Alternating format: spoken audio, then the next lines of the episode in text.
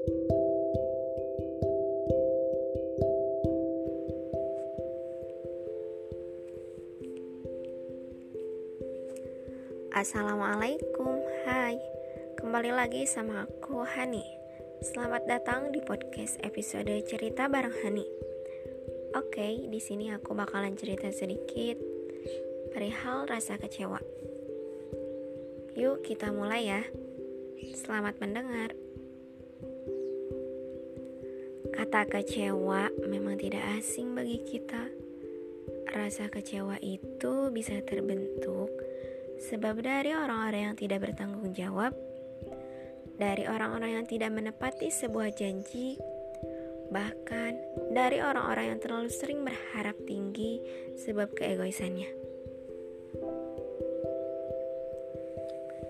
Miris memang, rasa kecewa terlalu sering hadir kepada kita saat telah menaruh harapan sebesar gunung. Rasa sakit yang amat sakit yang seakan tidak ingin percaya lagi pada apa pun, bahkan siapa pun, yang berpikir bahwa hidupnya tidak lebih dari sekedar cerita sedih saja, sedikit bahagianya. Dan rasa kecewa memang sulit untuk sembuh, tapi bisa sembuh loh ya. Bisa sembuhnya ya dengan kita menerimanya bukan dengan melawan melalui dendam. Menerima baik-baik kecewa itu sebagai sebuah pelajaran, bukan sebagai sebuah kisah yang terus-menerus diratapi.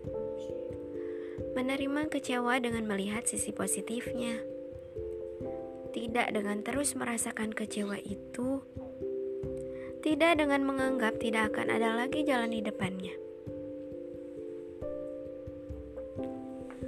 Ada kalanya kecewa itu berakhir, atau lebih tepatnya tidak lagi memenuhi ruang pikiran kita. Dan saat itu kita nggak bisa dengan tetap diam dan berharap kecewa akan sembuh dengan berjalannya waktu. Itu nggak bisa. Kita hanya harus bangkit untuk diri kita sendiri. Jangan lagi diperdaya oleh rasa kecewa setiap datangnya masalah, ya harus dihadapi, bukan dihindari. Kalau terus dihindari, pastinya gak akan pernah selesai dan gak akan pernah dapat penyelesaiannya. Cuman nambah masalah baru.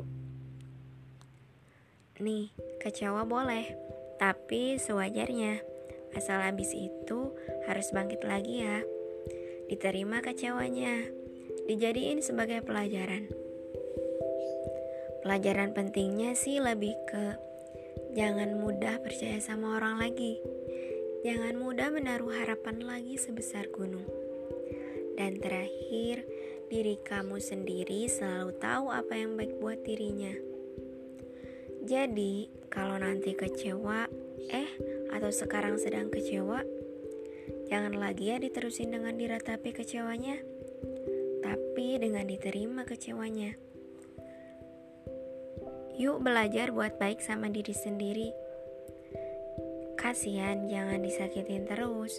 Aku yakin kamu bisa dan kamu kuat. The least I want to say for you kalau sebenarnya kamu lebih kuat, lebih hebat dari apa yang kamu kira.